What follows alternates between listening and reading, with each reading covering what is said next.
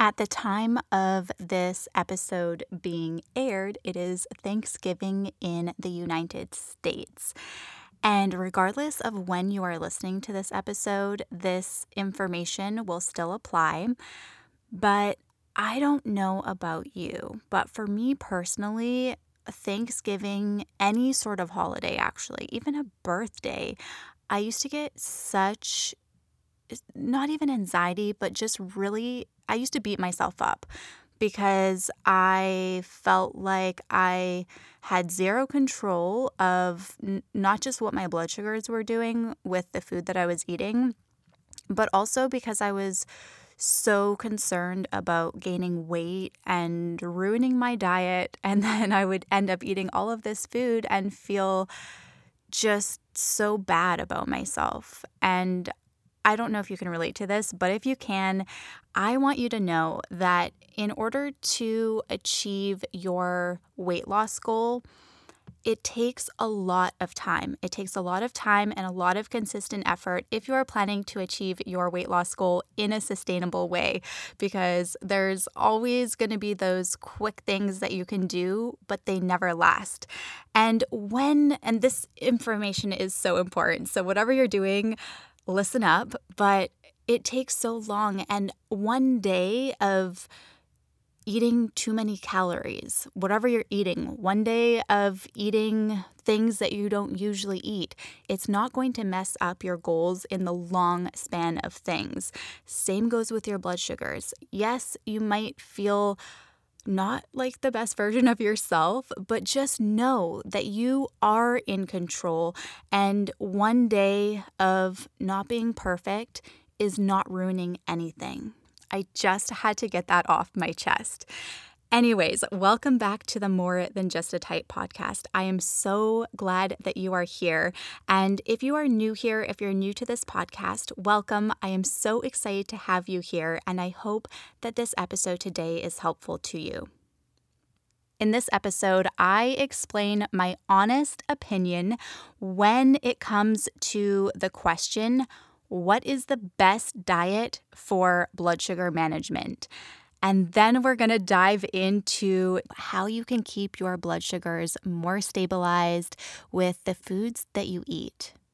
If you resonate with this episode today, please take a couple seconds to rate and review this podcast. You can do so by scrolling down on whichever device you are listening to this podcast on and tapping the stars to rate the podcast. And if you feel called to do so, please leave me a quick review. You can scroll down on whichever platform you're listening to this podcast on and click to leave me a quick review and let me know what you resonate with most about this episode today. It only takes a couple seconds. And when you take the time to rate and review this podcast, I know that you probably hear this same thing on every single podcast you listen to. But when you take the time to rate and review the podcast, it's one way that helps to expand the reach of this podcast. And it makes it possible for other people to find this show and benefit from listening to this content as well. So I really, really appreciate it. Thank you. And if you have not yet subscribed to this podcast, please take a second to subscribe because that way you won't miss out on upcoming episodes and bonus content. Thank you so much for your support of this show when it comes to low blood sugar specifically and weight loss, this is the number one thing that I see so often. And I see it even for myself when I'm trying to lose weight. It's like when your blood sugar goes low, you don't have a choice. You have to consume extra calories treating low blood sugar. And so a lot of times people think it's insulin that causes weight gain, but it's not insulin. It's actually over consuming calories in a 24 hour period. So tips to avoid low blood sugar. There are six tips here. I'm not going to like go into all of them because they're all inside my ebook and audio training, How to Lose Weight with Type 1 Diabetes. But we cover 12 key steps to losing fat with type 1. And tips to avoid low blood sugar is the number one thing that you will read. There are six tips covering fiber, how exercise affects your blood sugars, knowing your training environment. So, your environment when you are exercising, being mindful of your injection site before exercise, and being mindful of insulin on board and meals pre and post workout. All of these things are included. So if you haven't checked out this ebook and your goal is weight loss, then this ebook is going to be so beneficial to you. It includes an audio training as well. You can listen to the training while you're walking your dog, while you're cleaning your house, whatever you want to do, or you can just sit down and run through all of these tips. They're super simple and easy to read. So, in order to get your hands on this freebie, just go to diabeticfitnessworld.com forward slash type one. And I will also link to this in the show notes. Welcome to the More Than Just a Type podcast, a place where we explore what it takes to live your best life.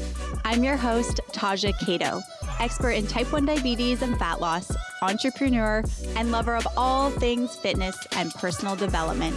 Each week, we'll bring you a tangible tool, tip, or insight that'll inspire you and empower you to take action, achieve your goals, and live your best life.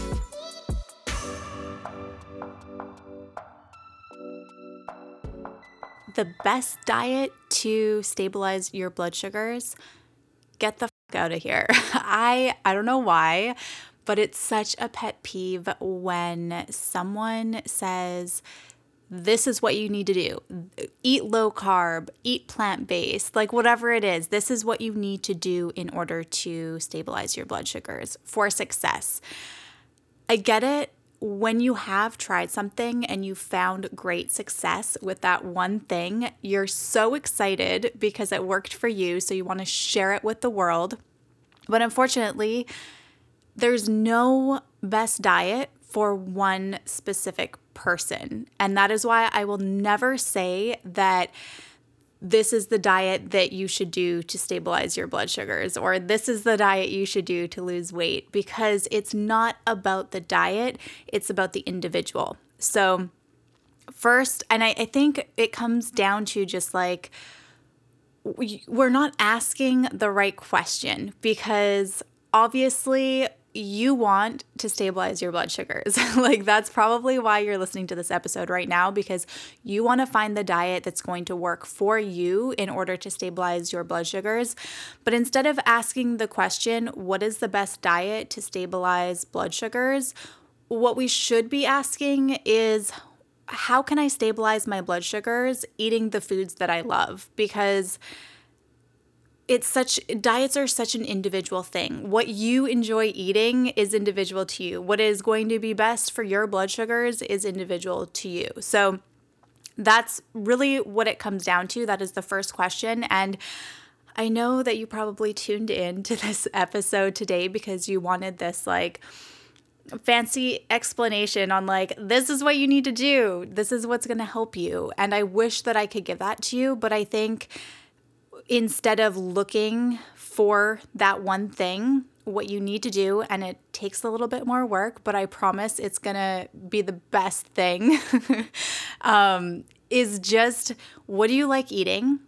And then take your blood sugars, follow the trends, look at them, do a little bit of research because awareness is going to get you so far. And without having awareness, it doesn't matter what you're eating or what diet you're trying, you're not going to really know how it's affecting you or if it's even working. So, eat the foods that you love and figure out a way that you can dial in your doses based on what you're eating, based on your lifestyle habits, and the only way to do that is to follow your trends and really, you know, give it a week, a seven day period, see how things are affecting you individually, and then how can you make uh, the appropriate adjustment in order to really dial in your doses based on that so that you can keep your blood sugar stable.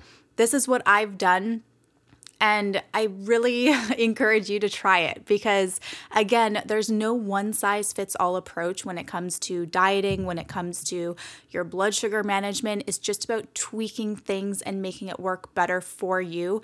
So I hope that at the very least, this little quick tip episode today just gives you that little push of motivation like, hey, it's not about what you need to change, it's just about tweaking what you're already doing to make it work better for you.